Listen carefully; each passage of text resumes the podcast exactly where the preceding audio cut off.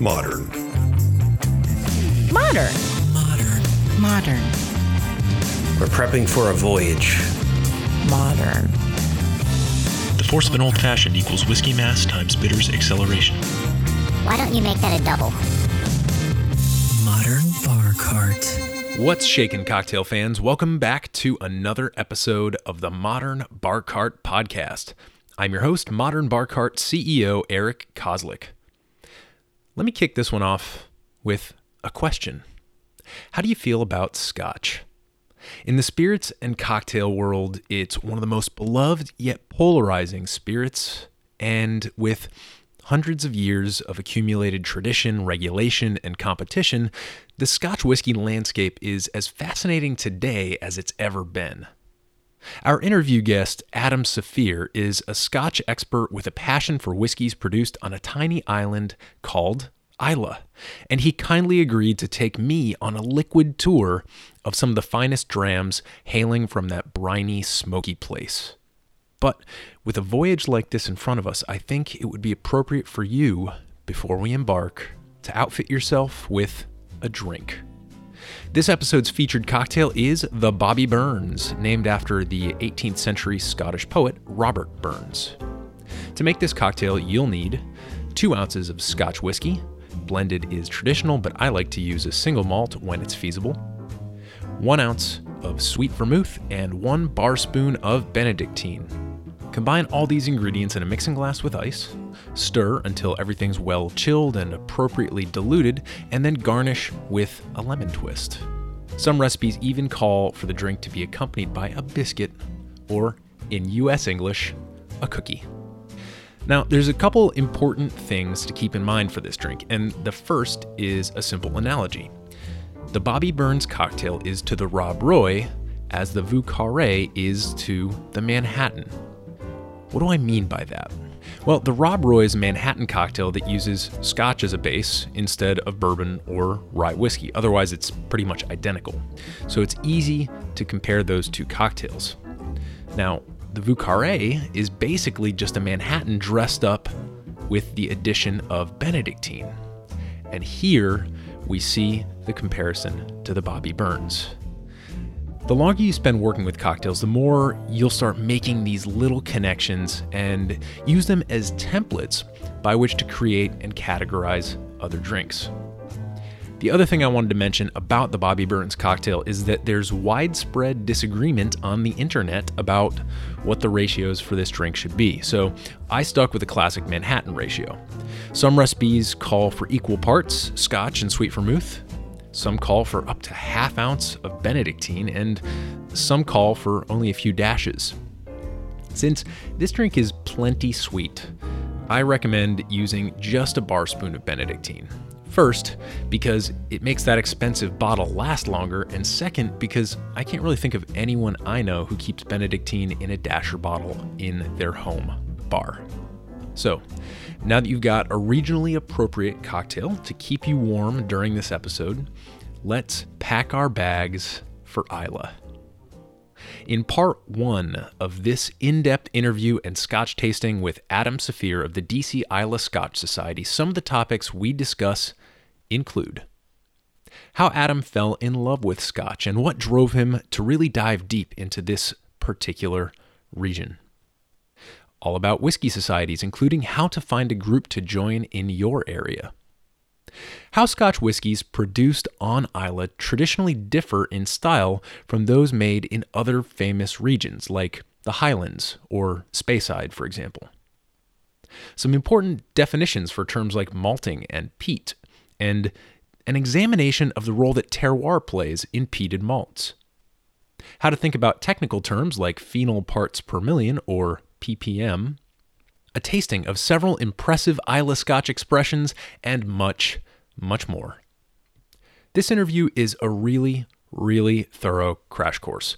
One of the things I enjoyed about recording it is that I was in the presence of both a true enthusiast and a true authority on Islay Scotch. And sometimes you talk with someone and you get the sense that they're trying to sell you on a particular view or opinion, but Adam is the kind of gracious guide who presents a really well balanced and thorough rundown of this category so that you, the listener can make up your own mind. Please do head over to the show notes page for this episode over at modernbarcart.com forward slash podcast, where you can find pictures and details of all the spirits we taste through during this two part interview. And of course, if you have any questions, you can send us a quick email to podcast at modernbarcart.com. With that, I am so, so ridiculously pleased to present part one of my Islay tasting and conversation with Adam Safir of the DC Islay Scotch Society.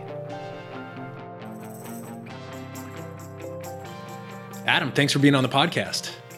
Oh, thank you. Glad to be here.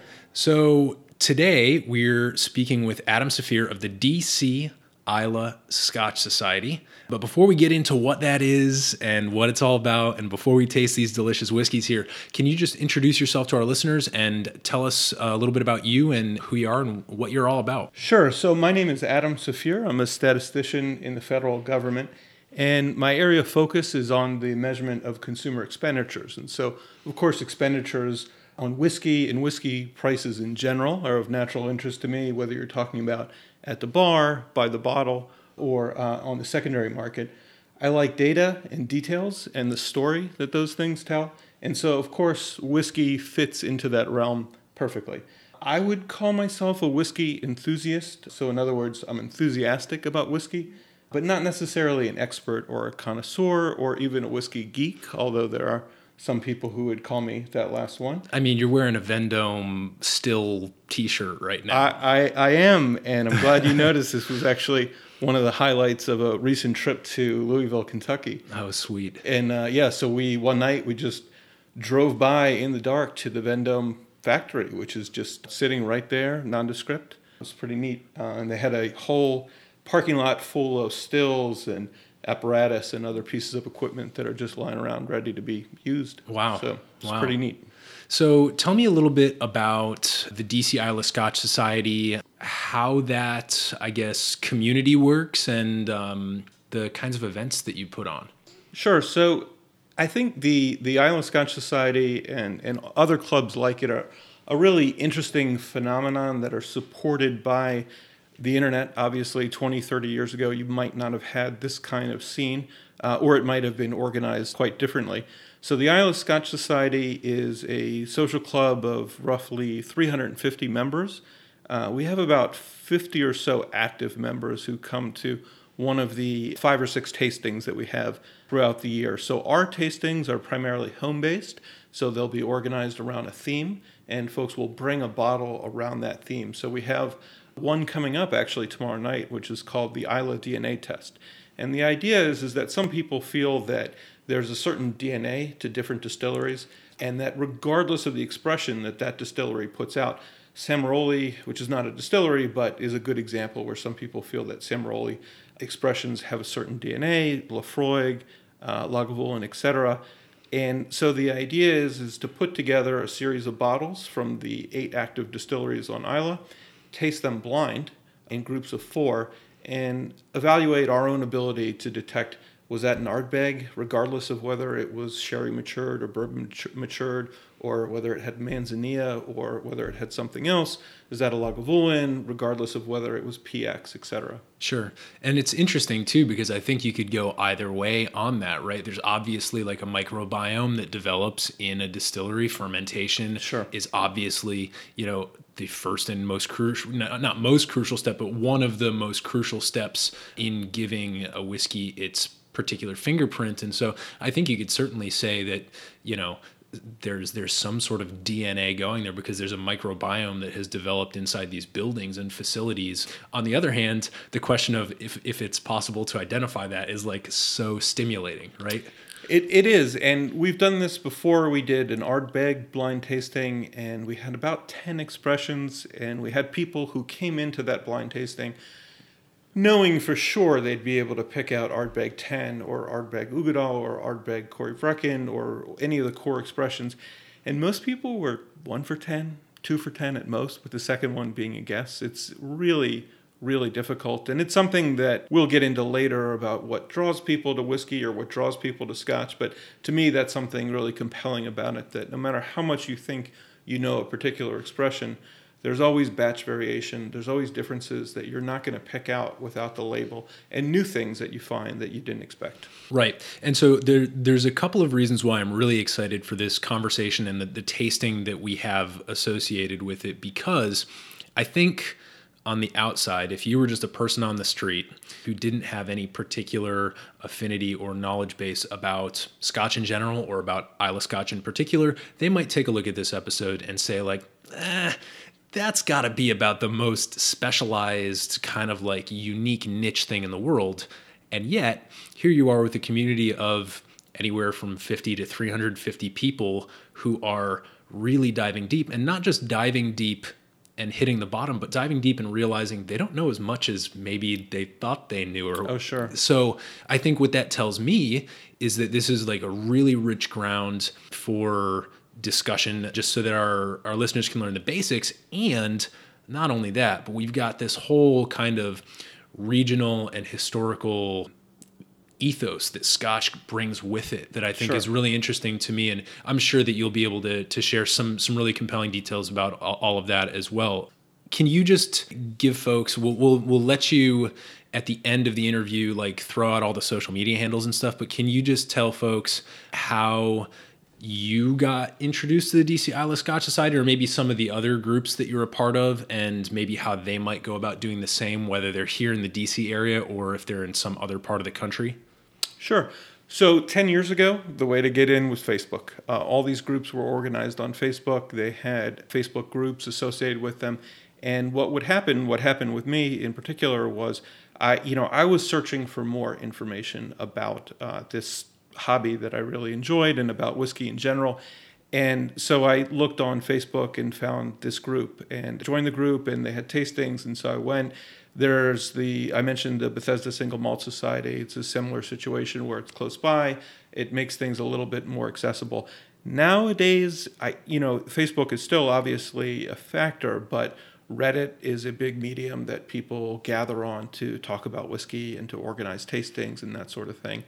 There's also a pretty, and, and we may talk about this a little bit later as well, but there's a pretty heavy whiskey footprint in DC, particularly when you mention uh, Jack Rose and some of the other um, establishments that we have here, that you really just need to walk into one time and start talking to somebody, and things will start connecting. Right. Yeah. Yeah. It's it's interesting that there's there's digital ways to do it, but then there's also you know kind of like brick and mortar institutions where if, you, if you're not somebody who is comfortable like joining the the whiskey subreddit and then you know interfacing with a bunch of faceless people, you can just walk up to the bartender at Jack Rose and enjoy a flight and uh, you know bring your little tasting journal and, and write your notes, and you're bound to meet somebody who's there doing the same thing. Yeah, yeah, and and I will say, you know, there's this notion that sixty to eighty percent of the variation in whiskey is explained by the wood.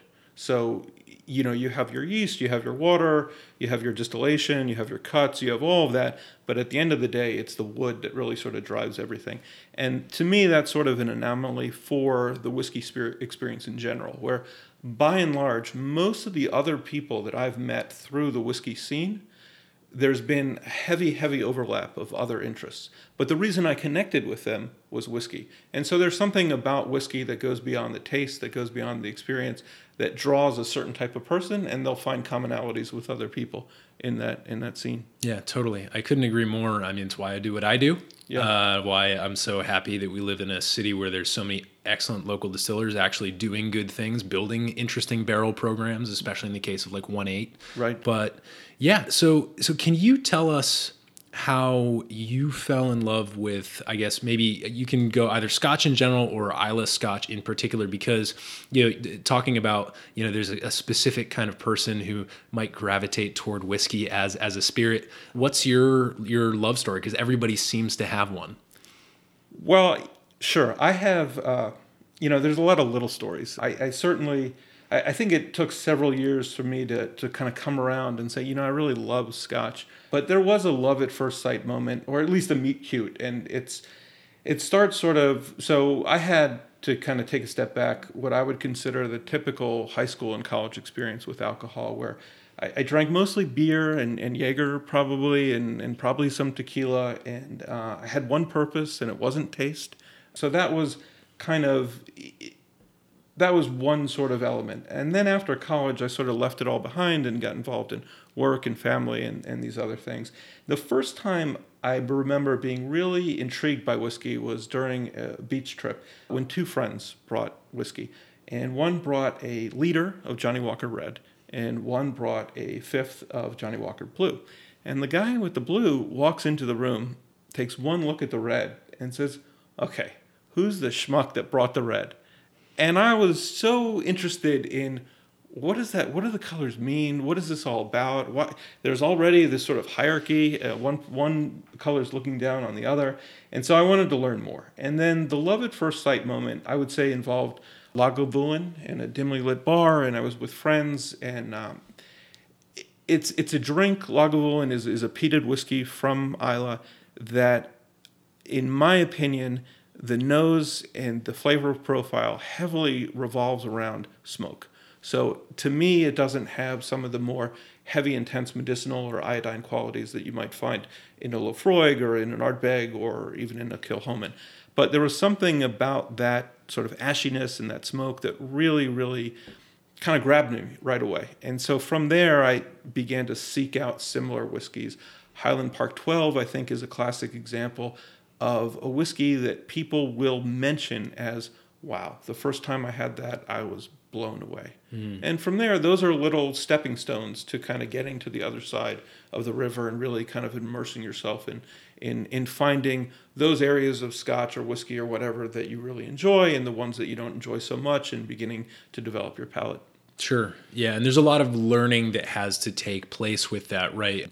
Like one one example, one perfect example for for folks who are not um, necessarily familiar with whiskey and the terminology, like you just said, Highland Park 12, which the 12 refers to how many years it was aged, sure. right? So even that, even just learning that, or the right. difference between Johnnie Walker Red and Blue, right, right, yeah, right, it's, right. it's kind of important. I mean, it's definitely part of the journey. Yeah. But what I was going to ask, you know, in as a follow up to your uh, your story about this this first Islay Scotch that really kind of walked up to you and grabbed you by the lapels is would there be any way for you to give kind of like a 30,000 foot summary of where Islay fits in relation to the other Scotch regions? Sure, um, sure. Just because I think it, like it's so unique and it's so special. I just think it's worth maybe spending a little bit of time on like that aspect of Scotch so that people can understand, I guess, the size of the core sample that that we're going to be tasting through in, in a couple minutes here. Yeah, yeah. Uh, so you know, I guess w- one thing to to really appreciate about whiskey, about all distilled spirits in general, is that for lack of a better term, they're, they're sort of a, condu- a, conduit to culture in the sense that you know they have a very strong connection to a place and a people. Whether you're talking about bourbon or mezcal or, or Scotch or rum, for example, and with Scotland in general, it has this sort of I don't I don't know how old you are, but you know for me. When I was young, I saw Highlander. Yeah, uh, I right? remember Duncan MacLeod, right? yeah so that, this this is a movie that really romanticizes you know that kind of um, that kind of image of Scotland as this swashbuckling sort of place with swords and, and dragons and, and magic and, and that kind of thing. And so that naturally pulls you. Islay, in particular, is one of the, let's say, five regions of, of Scotch whiskey. But aside from Campbeltown, which is, you know, such a sliver, and there's, I think there's only three distilleries there. Three, yeah. Yeah, um, and two of them are actually part of the same you know group. If you're talking about Glengyle and and and Springbank, but you know, Islay is so. First of all, in terms of size, it's 240 square acres, something like that. So what is Montgomery County? 500? Yeah. Right. So it, this is a place that's half the size of Montgomery County. And at one time they had, I think, almost 30 distilleries there that were all, you know, top-notch distilleries. Now they have eight. So how many kingdoms are there in Game of Thrones? I think there's seven, right? So it you know it's an easy number to grab a hold of, and you can easily sort of start to begin to form kind of associations with the eight different distilleries that are on Islay. In terms of how it compares to the other regions, you know, you have Highland, which is kind of a big stretch and includes some of the fruitier whiskeys and, and some some of the, you know, they, they have sort of kind of a mix. The the lowland whiskeys uh, tend to be much lighter in body and so they're they're a little less uh, demonstrative in terms of their personality. Speyside is actually part of the Highlands, and it uh, you know organized around the River Spey, and it has I, I guess the most distilleries of all the regions, something like fifty or more, concentrated in, in, in a relatively small area. The whiskeys from Speyside tend to be matured in sherry barrels. I would say more more often than not. But ultimately, and I think this is something important for people to realize, is that the regions are kind of an entryway cognitively for folks to get into whiskey, and they're useful from a marketing standpoint. But there are distilleries in Speyside that make great peated whiskeys, and there are distilleries on Islay that make great unpeated whiskeys. And so yes, peat is associated with Islay, and yes, Islay is associated with peat and with a maritime saltiness and, and all that goes with it. But I would use the regions as shorthand while acknowledging how short the hand is. Right. Yeah. No, that's a good point. And I think a really good resource for folks. This is in reference to a recent interview I did with Pedro Shanahan over of the Spirit Guide podcast based out of the Seven Grand in LA. They have a lot of these brand reps that, that come in, and I, I really highly en- endorse that as a really good resource for folks who are looking to learn a little bit more about whiskey terminology. But that's one of the first things that a lot of these folks acknowledge is how kind of existent these boundaries are, but also how permeable they are and how much conversation is occurring between these different regions because they definitely all have the one or two things or traits that they're known for. And yet, in today's kind of atmosphere where distilleries are really looking to differentiate themselves and push the limits, Right. a lot of that limit pushing ends up being kind of in the form of experimenting with stuff that folks are doing in the next region over that maybe wasn't so popular in your region for the past 300 years but hey we got to experiment we need to innovate let's let's mess around with it Yeah, yeah, yeah, absolutely, absolutely. so, can you tell us a little bit more about these distilleries that are on Islay, and uh, maybe maybe talk a little bit about those those two kind of key features, right? The the peat Sure. and the, the maritime, I guess, climate. We can use those as a way to jump into the tasting and, and get some some actual flavor notes on the board. Yeah, absolutely. Okay, so to rattle off the list of the Islay distilleries, you've got Ardbeg, you've got Caol Ila, you've got Bowmore, Bunnahabhain, Bruichladdich, Kilchoman, uh, you've got Lagavulin, Laphroaig. Uh, of those, Ardbeg, the, the South Coast distilleries tend to be a little bit heavier on the peat. So, you know, your Laphroaig, your Lagavulin, your your Ard, your Ardbeg, the so-called Kildalton distilleries. The the bees tend to be a little less heavy on the peat. So you'll have your Bruichladdich and your Bowmore uh, and your Bunnahabhain that aren't as heavily peated. Kilchoman is a fairly recent entry into the game. I think their distillery kicked off in 2005 and was the first new distillery either on Islay or even on the mainland, I think, in, in quite some time. And they've been doing great, great work. They're also, you know, they, they do a peated spirit. Most of the distilleries on Islay get their malt from one source, which is Port Ellen Maltings. And so that as an ingredient to the final product, there is some uniformity there. But within that, you know, every distillery does it differently. Uh, even even you know, copying each other and borrowing ideas. So you'll have Bruichladdich and you'll have Kilchoman and you'll have Laphroaig that still do some. Laphroaig still does some floor maltings, and I think Kilchoman does as well. But then you have Caol Ila that is sort of known as kind of like the factory workhorse of Islay, and they do I want to say three million liters a year is their production capacity. So Wow. huge in comparison to like a Kilchoman, which thanks to Impex we see everywhere in the DC region, and thankful for that. But I think their production capacity is around 200,000 liters. So, Yeah. you know, qu- quite a difference. But Caol Ila is heavily computerized and heavily mechanized. And so, where Bruichladdich might employ 100 people from the island working in their distillery in the so called old ways, you have Caol Ila, which I don't know how many staff they have, but maybe working with 10 or 20 total, and everything else is mechanized what happens that is interesting to me is that they take the spirit that they distill and then they ship it in tanker trucks to the mainland to be aged, barreled and aged, and then bottled. So you have a distillery, not on Islay, but like a Talisker. Their slogan is made by the sea. Hmm. And they do make it by the sea. Talisker is on Skye, of course, and it's beautiful, and there's cliffs and waves and the ocean. But then they take their spirit and they age it on the mainland. So it's it's not aged by the sea. And this whole notion, I think you've gotten into the notion of terroir in the past in terms of what really is compr- what really does terroir comprise? For me, it's peat.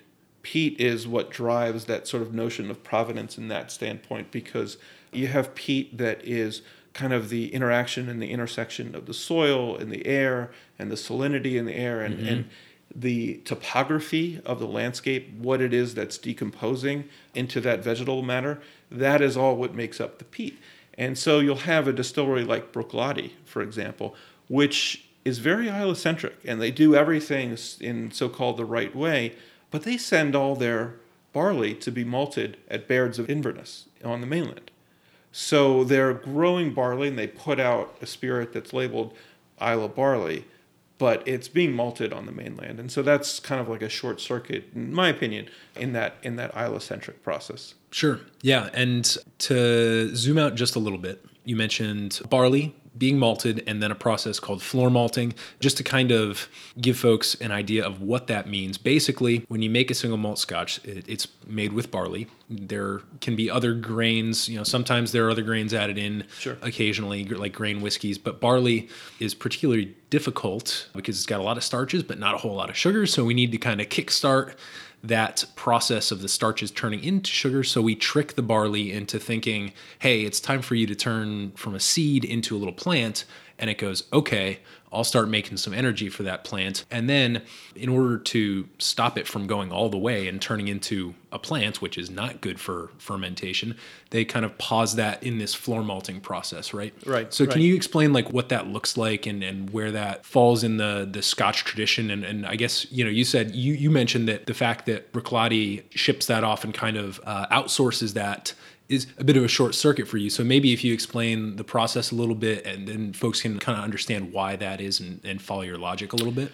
Yeah, so I, you know, I, I think the process is fascinating, and it, it encompasses you know all aspects of science and and and you, you know this romantic notion of farmers and everything else. So they they start with the barley and they grow the barley. They take the barley and they mill it so that it, it can be mashed You get the husk off you essentially. get the husk off. Uh, right, right. You get the husk off. So the the germination process, as you mentioned, is to produce that starch that can then be turned into sugar, which can then be turned into alcohol. So on Islay and in other areas of Scotland, there the heat source traditionally had always been these peat bricks, and so peat again is this decomposed vegetal matter uh, that has decomposed over centuries. It takes a long time, but it's also fairly plentiful and it's very sensitive in terms of its makeup to its surrounding environs. And so some peat is made up more heavily of dead animals than other peat, which is made up more heavily of, for example, on uh, Orkney, which is where one of the peat bogs is, Hobbister, that peat tends to be uh, tends to have a heavier component of heather, so decomposed heather, and so that lends a flavor to it. So when the distilleries are germinating the barley and it's growing starch, they need to arrest the process before the barley itself starts to consume that starch. And so they arrest it, heat, fire, smoke. And with peat, they'll take the bricks of peat that have been dried out and they'll use that underneath the distillery or to the side of the distillery, fire it up and smoke the uh, germinating barley to arrest that that process of germination, uh, and then they take that and they and they they mill it up. But the length of time that the barley is dried with the peat, the type of peat that's used, the intensity of the smoke, all those factors come into play when you start thinking about what peat adds to the flavor profile of a whiskey. And earlier you mentioned ppm. So ppm is phenol parts per million and it is measured generally in two spots. One is the malt ppm, and one is the new make ppm. And so, what everyone has been doing, and there's been a little bit of a ppm war, I think, over the last 10 years, particularly with the Octomore series, but, but with other whiskeys as well, is that the higher the better. or the higher the stronger, or the higher the more intense. And so you'll measure phenol parts per million at the malt stage of anywhere from one from zero to five, and that'll generally be considered unpeated. Uh, heavily peated is roughly 40 parts per million, and so that's most of the distilleries on Islay uh, have at least one or more expressions that are in that range. Uh, and then you'll have your super peated, which is you know 100 and above phenol parts per million. So you have, for example, here we have an Octomore 8.2 that we might taste later that has a ppm of 167. Yeah. The problem that you get into is that depending on the height of the still and what ethanol compounds are getting over the neck and, and, and into the condenser.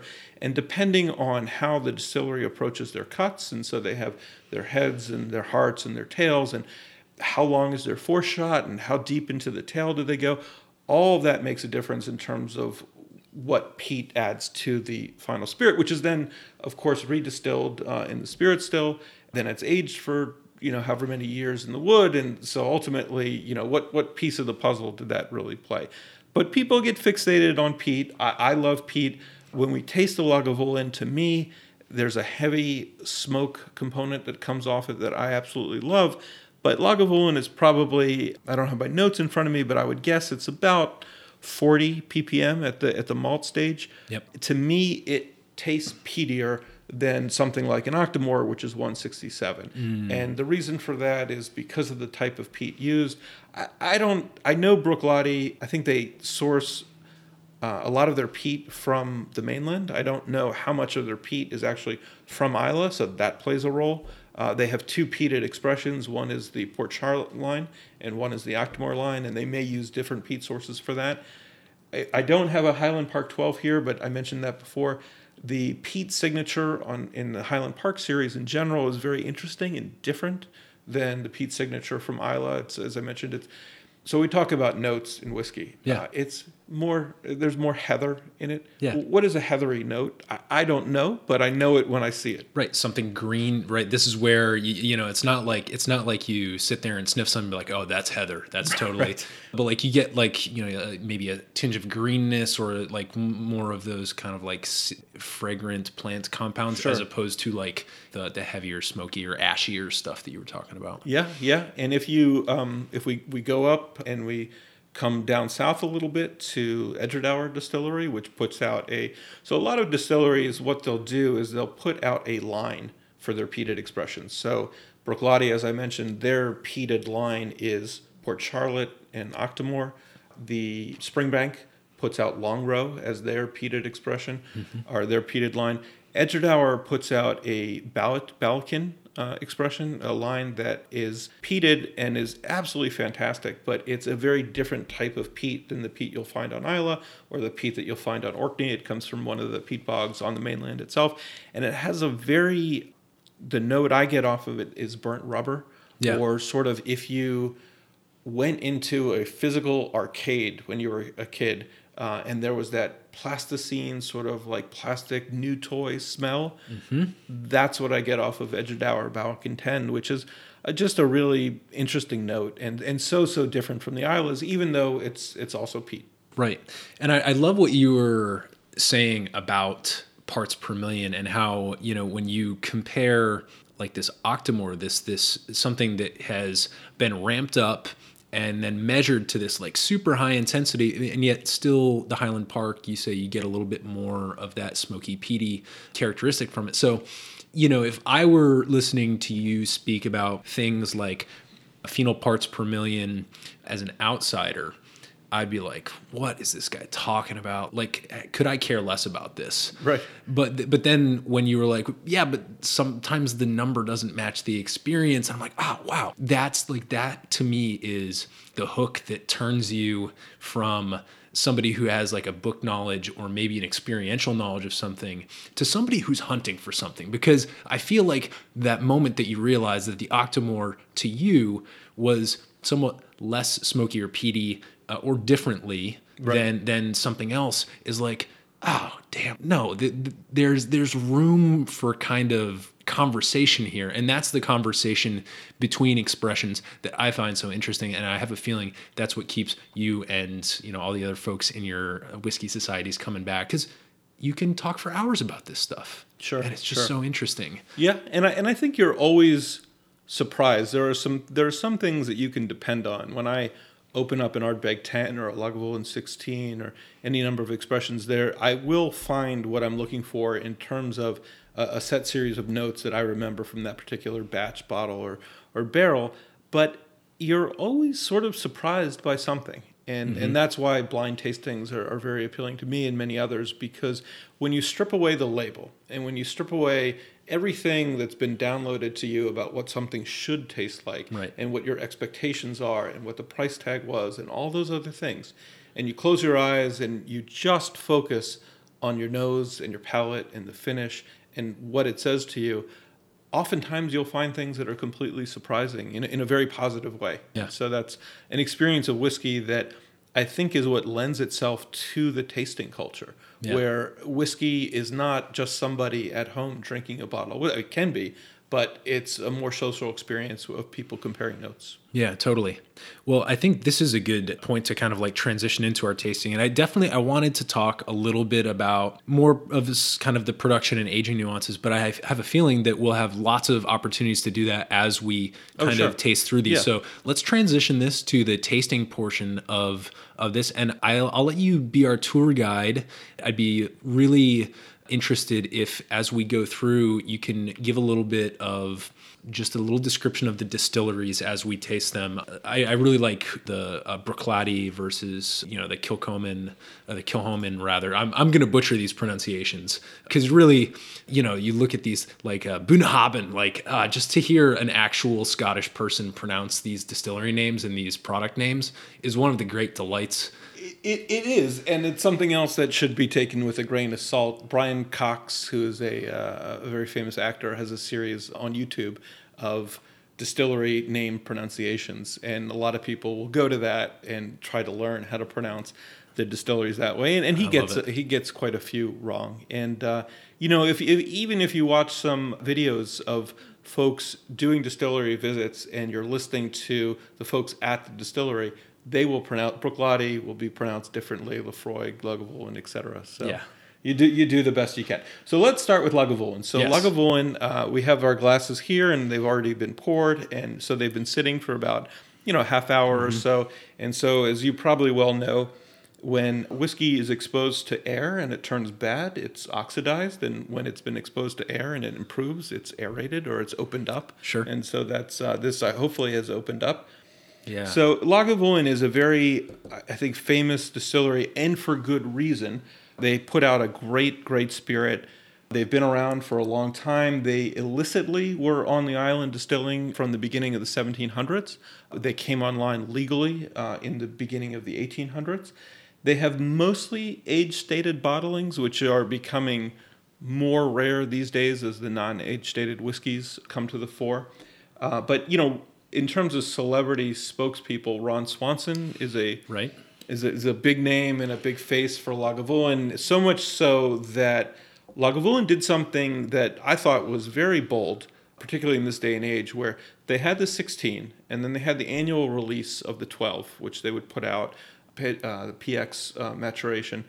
Uh, and then That's a Pedro Ximenez sherry cask, which is kind of like a dessert sherry. Sure, sure. And then the, you know they have the Fèis Ìle releases that they'll do for the um, the the festivals on Islay, but they put out a Lagavulin eight, and that was a bold move because no one had gone below ten for Yep. quite some time for a new expression. Primarily, they would do what Ardbeg has done, which is to put out a series of non-age dated but with great names like Drum or Grooves or you know Dark Cove or Perpetuum or what have you.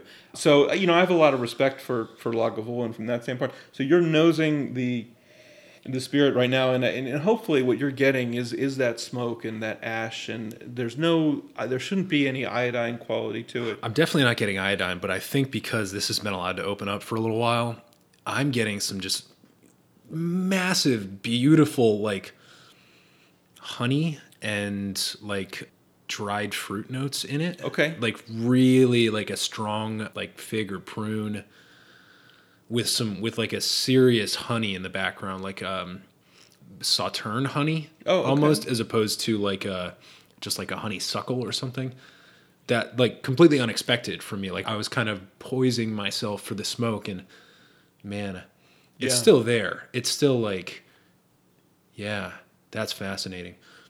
It, it's a well constructed spirit. They you know they have a slow distillation speed. They put a lot of time into what they do.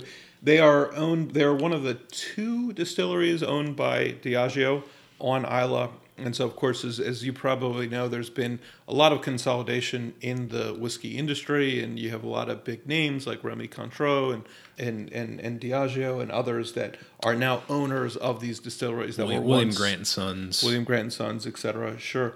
And, and so you know Diageo gets a lot of heat because they, uh, they they do things a certain way. They do a lot of heavy promotion. They focus a lot on advertising, uh, obviously, but no more so than others. Ardbeg, for example, goes nuts with the advertising. They have a a literal bus that comes to town and has I've a- seen it.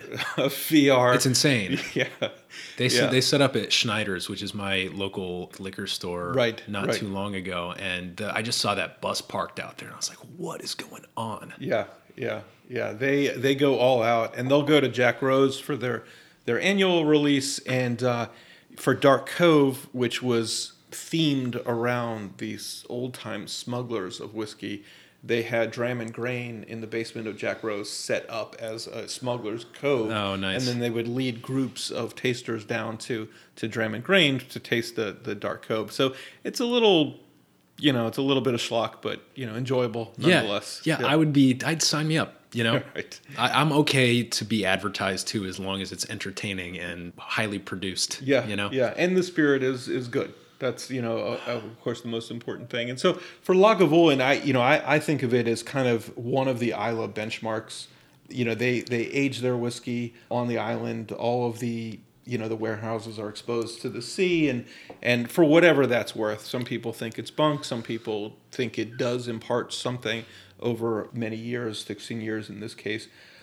I believe Lagavulin 16 is mostly ex bourbon. I don't think there's any sherry in this. I don't know if Lagavulin colors their whiskey or not. I want to say that they do with caramel.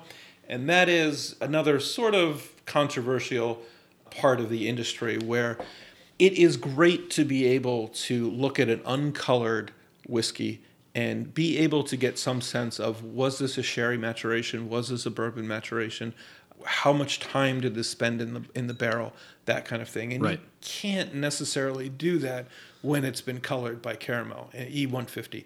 And I understand why distilleries do it because people don't want to go to a store and see a different color whiskey six months after they bought a first bottle and it was one color and now it's a different color. Right, right. Consistency across batches is a highly contentious thing. Sure. And when you segment that up into the various lines that these these distilleries have, each line Right. accrues its own identity over time. Um, so with the the caramel coloring, does that have any impact on the flavor? The distilleries insist that it does not. The whiskey enthusiasts, some insist that it does, but I have yet to see a blind tasting where you put one caramel colored whiskey against another and someone was able to be able to say, yes, this has caramel in it. Now, it may be that uh, one is so I believe it's Aberlour, maybe Aberlour 12. There is a cast strength and a regular strength version of the same whiskey, the same mash bill, the same ingredients, etc. Sure. One is chill filtered, one is not.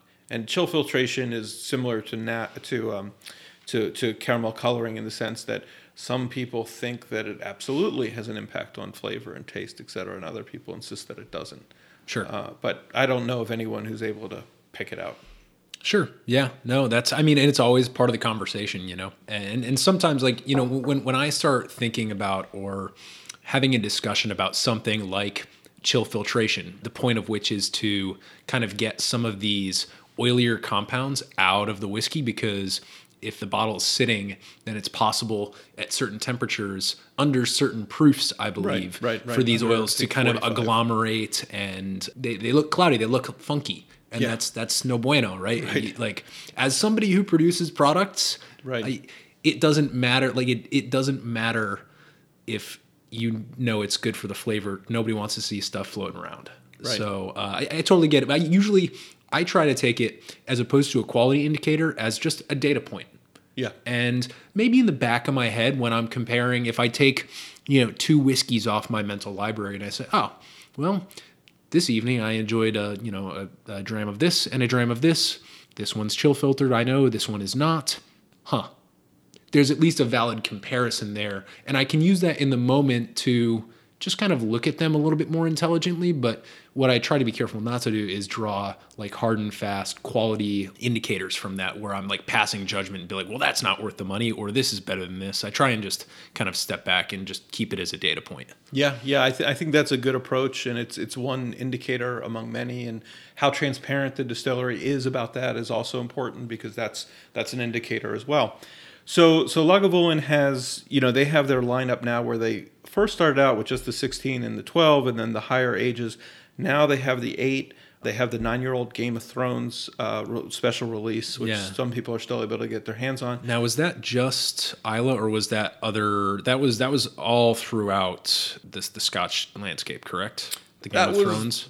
basically Diageo classic malts. So Yeah. it was Oban, Dalwhinnie, Caol Ila, Talisker, Lagavulin, Okay. e- everything in Diageo's Right. lineup. This is just another marketing gimmick of, of Diageo, but one that actually turned out great. And, and, I'll, and I'll say that for two reasons. One, because I- I thought that the releases were priced very well. They didn't come out and say, this is a Game of Thrones release. We're going to put it at a price point of $140 per bottle or something like that. They came in, I think, 50 to maybe $90, sure. you know, across, across the range.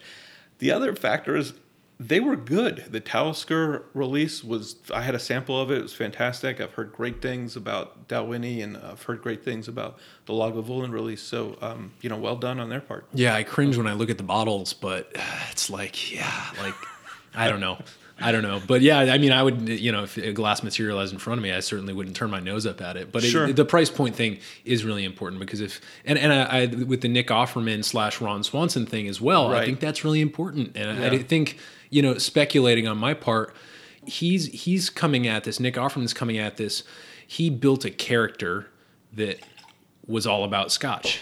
It was like part of his persona. And because he has so many people who kind of hold this persona up to this, they kind of put it on a pedestal, I think it was important like for him to to kind of I imagine he was probably like, no, we got to put this out at a good price. You know, I'm confident in your product. I love your product. I put it on TV a lot. Yeah. You know, let's let's see a, a younger version of this and, and put it at a good price point. Yeah, and so you're talking about the Lagavulin 11, which has just been announced and uh, is everyone's excited about. Yeah. So so that's great. So now that that you've tried Lagavulin, let's uh, move on to I think since we talked about it, the Octomore 8.2, which I think would be a fun one, and this is from the Bruichladdich distillery. Yep. And so I have another Bruichladdich here as well, the Port Charlotte. With Lagavulin, the Lagavulin 16 that we just tasted being uh, at uh, roughly 35 ppm for, for the malt ppm. This is 167, so this will give you sort of a, a little bit of an indication as to what those numbers mean, at least for these two expressions. Sure.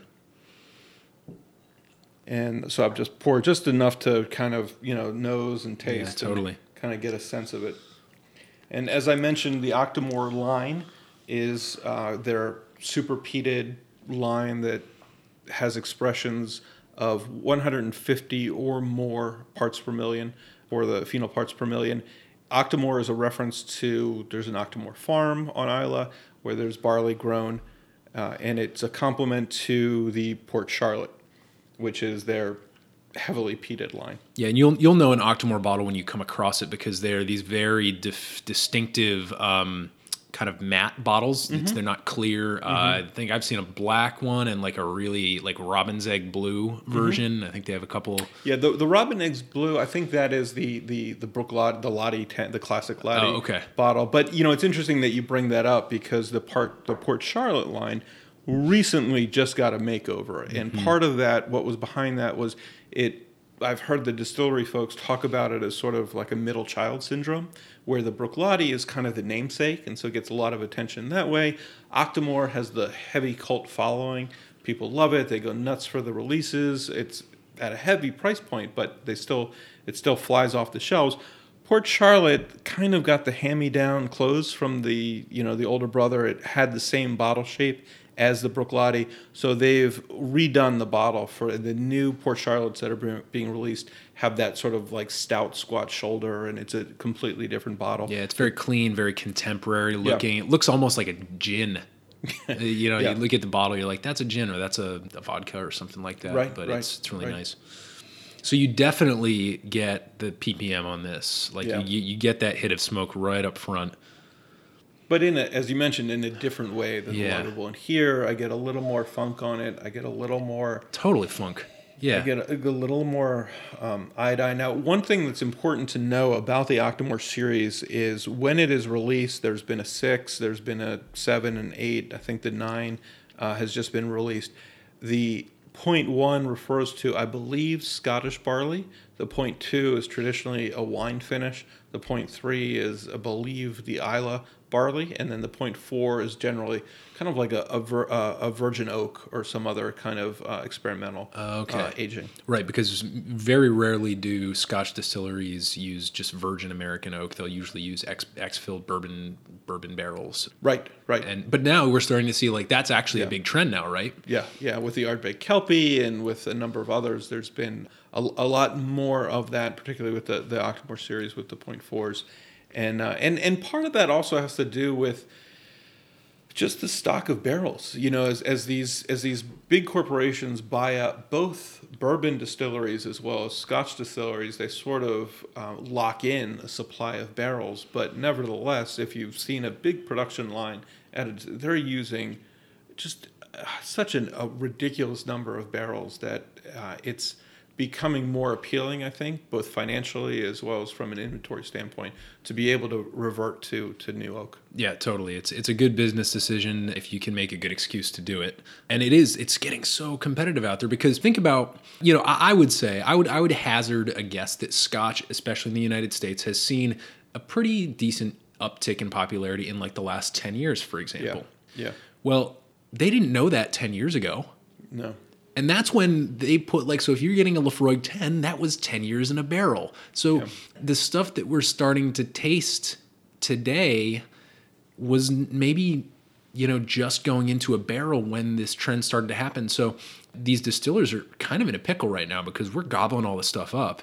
And they've got to find creative ways to do two things. One, source the stuff that they've always sourced so that they can make the product that they've always made and do that whole, you know, stick with the consistency thing. And then try and project forward so that they can dig themselves out of this hole somehow, which is looking less and less likely uh, just because talking about like all these uh, sherry cask finishes, and it's like people are drinking way more scotch than they're drinking sherry. They, they are, and you know, I, I think the Scotch boom is, is a good thing in terms of variety and product and what the distilleries are doing. But at the same time, it also has some some negative implications. And you know, I kind of feel like if it's Tuesday, it must be time for a new article about how Japan is running out of whiskey, and you know, there there's a lot of uh, I think agita and anxiety around that. And what happens is Japan is an interesting example where what they're doing, they don't, I think, ha- they don't have as tight regulations as,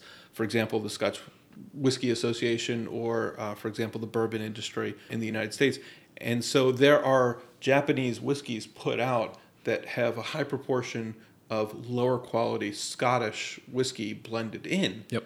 Which is really mind boggling because if you're buying a Japanese whiskey and you have a certain notion of how it's being made and you're thinking about that whole process and that it has a signature of the Japanese mindset and the Japanese approach to putting together a product, that's not what you're buying. Right, which is you know that that ethos is like highly precise and almost like they would. It's it's kind of like the the Harry Carey thing where it's like you would the distiller would almost rather not sell you the bottle if it wasn't just up to like this incredibly high standard. But, Right. But that's not the case. You know. Yeah. It's it's it's a fascinating set of problems. Um, I'd love to talk more about it, but I want to get the notes on this because the nose I find is very different from what you get on the palate here. Yeah. I'm getting like some some graham cracker on the nose.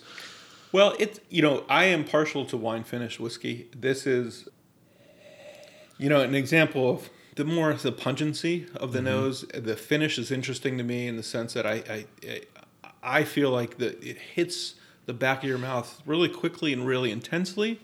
Has about a medium finish. It sort of drops off right after that, whereas the Lagavulin 16 kind of lingered a little bit longer. I definitely get a, a much more immediate, much more intense salivary response from the Octomore. You get that kind of like really intense smokiness on the palate. But I could sit and smell this all night. Like I like I want Yeah. a car air freshener of this, the nose, because it's like, oh, it's got just that slight hint of funk. Like if you ever walk into a distillery when they're when they're um, when they're mashing or when they're bringing the mash into the still you get a little bit of funk, like that little like sometimes wine people would call it barnyard or Yeah. wet earth or something. Right. And yeah, I mean essentially peat is kind of wet earth. Uh just there's there's some that graham cracker for me is just like whoa. I, you know, I, I expect this on some of the more Speyside uh, expressions, but this Well, is and, and it's a little close in the sense that, to the extent that there's some proximity between a wine finish and a sherry finish, if Yeah. you associate sherry finishes with Speyside. right. But I, you know, I, I get, and I, this is a note I pick up often is a little bit of a candied sort of component to it, or a little taffy maybe in the, in the, in the nose and in the um, Like a in the candied orange peel or something like in that. the beginning of the palate. Yeah, maybe even a little bit of banana, like banana chip, like a banana chip or something like that, because you get a little bit of like I'm thinking like those. I love those Trader Joe banana tri- banana chips. Okay. but they they've got like a little bit of um, oil, like the in order to dry them, they put a little oil on them, so there's a little bit of Yeah. like that fattiness that goes with them, and I'm getting a little bit of like it's a sweetness. Yeah, there's a sweetness. There's a there's a there's a fruit, but it's also got like a little bit of that fat in there somehow. I don't know. It's it's this really compelling nose. I think. But everything that you're saying is starkly different from what you said about the Lagavulin. And so, you know, for me, I, I chafe is a strong word, but you'll see often people saying, "Well, I don't like the Islays. The Islays are too strong for me." Sure. And there is no one Islay. There are many different variations, even within the distilleries, that all have different uh, compelling aspects of them. Yeah, that's for sure. And I think the so we're gonna do a little reset here.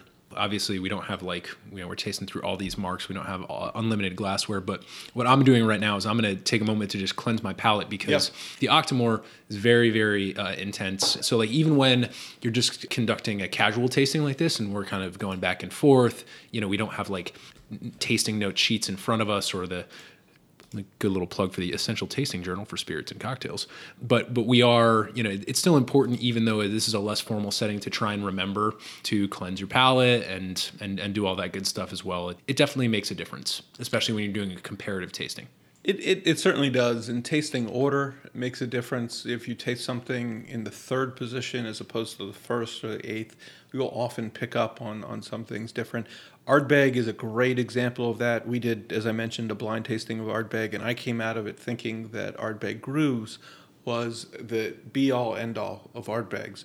And then I recently tried the drum in comparison to the grooves, and the drum just blew it away in terms of its intensity, in terms of what it what what what layers it had on the palate. And Yeah, tasting order is super important. And a great example of that, I just did this past January a little bit of spirits judging for the American Distilling Institute out in Tiburon, their annual judging of craft spirits. Okay. And they had an entire, so that's a blind tasting as well. You get a little bit of information on the category. Each mark you'll get an approximate ABV range, and then they'll tell you, you know, maybe a little bit about the aging. If it's an aged spirit, they'll be like, it was aged from one to two years in New American oak or something like that. They're not going to give you like a fingerprints of it, but they'll give you some information. But the marks that you can taste could be very different, and sometimes there's just a stinker in there. Yeah, These aren't yeah. all great. No. That's why they're there to be judged for feedback. And so the stewards who set up the blind tastings are that's a big part of their responsibility because you really don't want to put something super bombastic right at the beginning because that's just going to spill over and affect all the other evaluations. So uh, for folks who are listening to this thinking, this is really freaking cool. I kind of want to do this.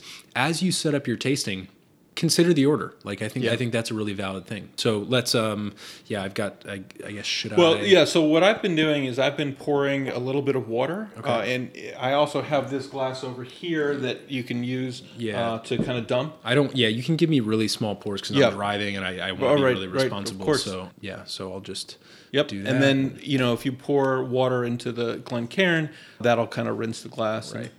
So we're doing a little bit of quality control here, and the, to the extent that you can in a home setting. And it's funny, uh, it's almost like uh, absinthe rinsing a cocktail glass, yeah. kind of spinning it around a little bit. But yeah, this is this has been phenomenal so far. So what do what do we have next here? So I wanted to take a little detour next. I don't have a Laphroaig, but I think Laphroaig is is really interesting because, as I mentioned, they go a little bit deeper into the um, the the foreshots. They they do a, a very long foreshot run, so it means that there's less uh, estery notes in the new make, so it's a little bit different from some of the other uh, distilleries. And a deeper cut means that the heavier phenolics are captured compared to like the Ardbeg or, or the Lagavulin. But it also gives me an opportunity to kind of highlight uh, one of the sort of interesting personalities of the whiskey world. So what I have here is a Compass Box Great King Street, which is has a makeup. It's a blended whiskey, and the makeup of it is about 33% lowland grain whiskey, 20% single malt from Laphroaig. So the Laphroaig is in here, and then there's roughly uh, 47% mix of Clynelish, some sherry uh, malt, and, and a small proportion of malts from Speyside and the Highlands. But this was a barrel pick using a French oak, uh, French oak barrel by the Whiskey Library DC and Scotch Trooper. And Oh, so cool. they collaborated on this uh, with Compass Box. And so Scotch Trooper, for folks who are on social media, know of as an individual who has sort of made a name for himself, taking some very interesting shots of Star Wars figures along with Scotch bottles, and, and also got into a little bit of, uh, of a controversy related to some complaints from a competitor about the influence on minors uh, from the juxtaposition of the Star Wars figures and the alcohol. So that was sort of an interesting incident in the industry. Yeah, very interesting. I, I actually wasn't aware of that, but um, it's a, a fantastic social media account. It, it's funny because if you find the right gimmick, it's all. I mean, I'm sure that's all. It just started as like a silly little gimmick, and then he he kind of accrued some actual influence and and started doing some really interesting things. And it's just Instagram is such a good vehicle for him, and so I do recommend that folks yeah follow Scotch Trooper and check, it out. Check, yeah, check out his account. Sure. So the other collaborators on this is a organization known as the Whiskey Library DC. They are two individuals, Brian Thompson and, and Tim Mall uh, from the area, and they do an incredible amount to contribute to the local whiskey community here in terms of education.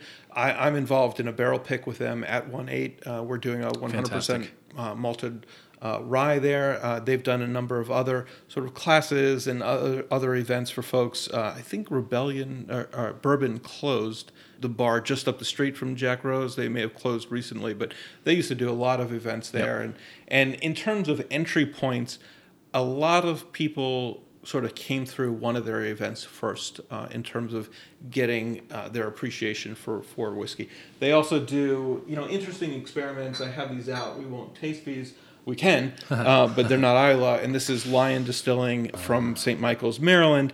And what they did is they put rum and aged it in rye barrels, and then took rye whiskey and aged it in the rum in Yeah. the rum barrels. And it made for a really interesting experiment. And if you taste these, if you do a side by side by the with these, it, it gives you some really interesting insights into into that part of the process. Yeah, shout out to Jamie and Ben, very very good friends of the podcast of of uh, Modern Bar Cart. Uh, in terms of people who are, are doing craft spirits right, can't say enough good things about Jamie and Ben over at Lyon Distilling. Yeah, and hard workers too. I mean, it's um, you know, you see it.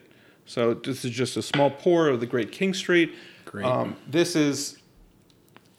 A, So we're getting a little bit of Laphroaig in here. We're getting a little bit of Laphroaig, but what's also interesting about so you see on in terms of advertising, you see on the label bold, peaty, sherried. They're advertising what's in this blended whiskey. John Glaser is an individual who I would consider of the Brian Davis ilk.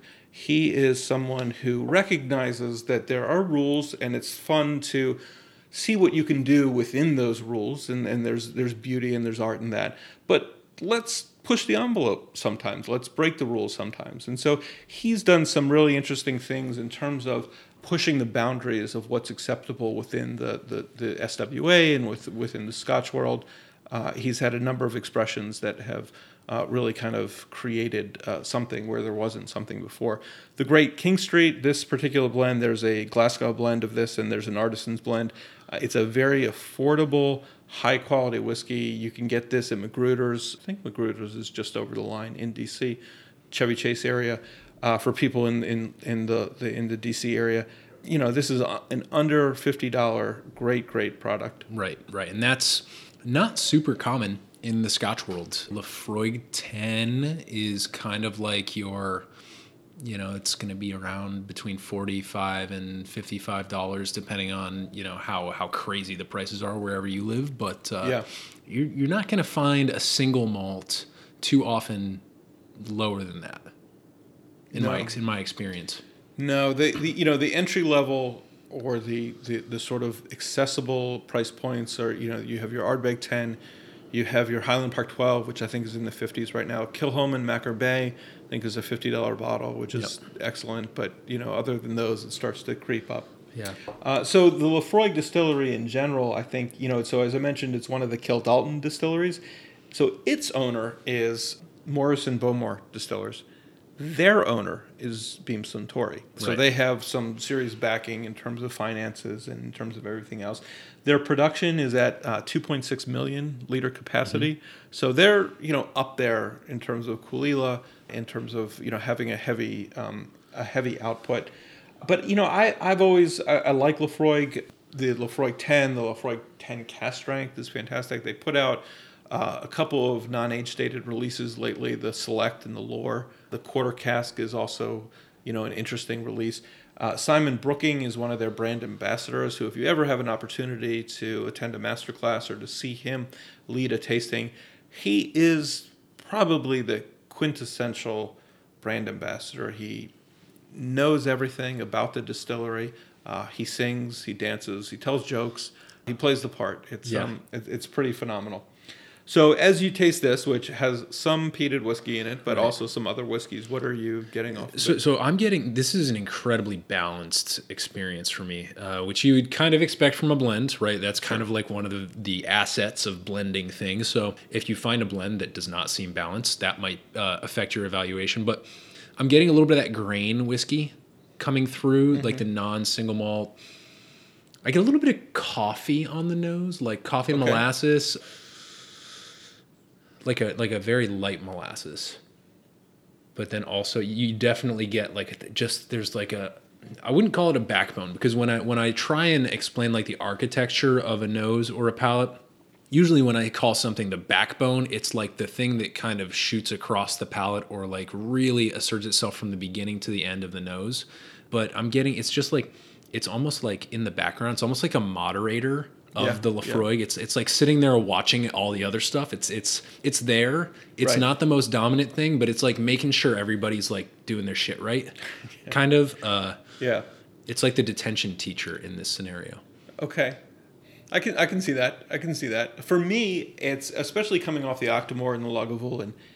The, the first point that I uh, realize is how much less pronounced it is. The nose is certainly not as aggressive as it was on the No. Lagavulin or on No, the very Octomore. mild. The the palate and the finish is is also a little bit more subdued. It's it's there. Uh, Mm-hmm. It's accessible. It's enjoyable. I like it, but it's not what I would call a super big personality uh, whiskey, which is not to put it down or it's not a pejorative in any way. It's just to say that this is something that might be what some folks term a daily drinker. You know, you, you Yep. could enjoy this on a daily basis. One dram, you know, I, I'm I get a little flack for I, I have my dish dishes dram. You know, I do the dishes every night and have a dram with the dishes, oh. and there's always more dishes to be done. so- Fantastic move. yeah, I've done that too.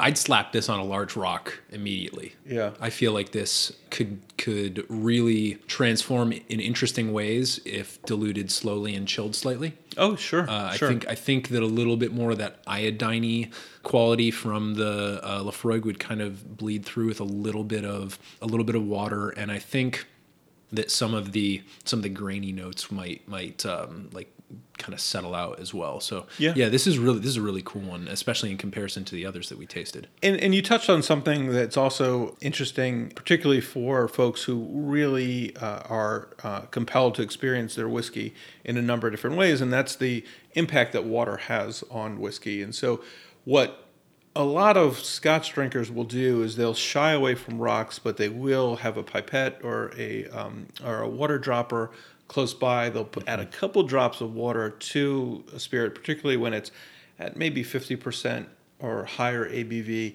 Totally. Just to open it up a little bit, and that interaction of the water with the spirit changes it somewhat. Now, the spirit already has water in it because it's been diluted off the, off the still, but um, it, it does change it a little bit, and so that's something that that folks will do.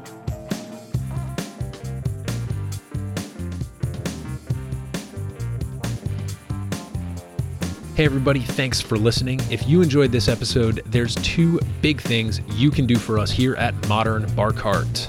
One would be to tell your friends and family if you think they'd enjoy listening to us talk about cocktails. And if they don't download podcasts, they can always stream our episodes on their desktop directly from the show notes page at modernbarcart.com. The other thing you can do to help would be to head on over to iTunes or wherever you download your podcasts and leave us a review. Five stars are great, but we're more interested in your feedback. And the beauty is, the more reviews we have, the easier it will be for other folks out there to learn about our show. We're trying to start a cocktail revolution here, and by spreading the word, you're helping us fight the good fight.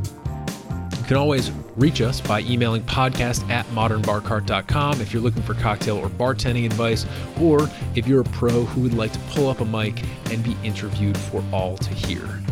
Also, definitely follow us on Instagram and Facebook at Modern Bar Cart for cocktail porn, recipes, and entertaining tips.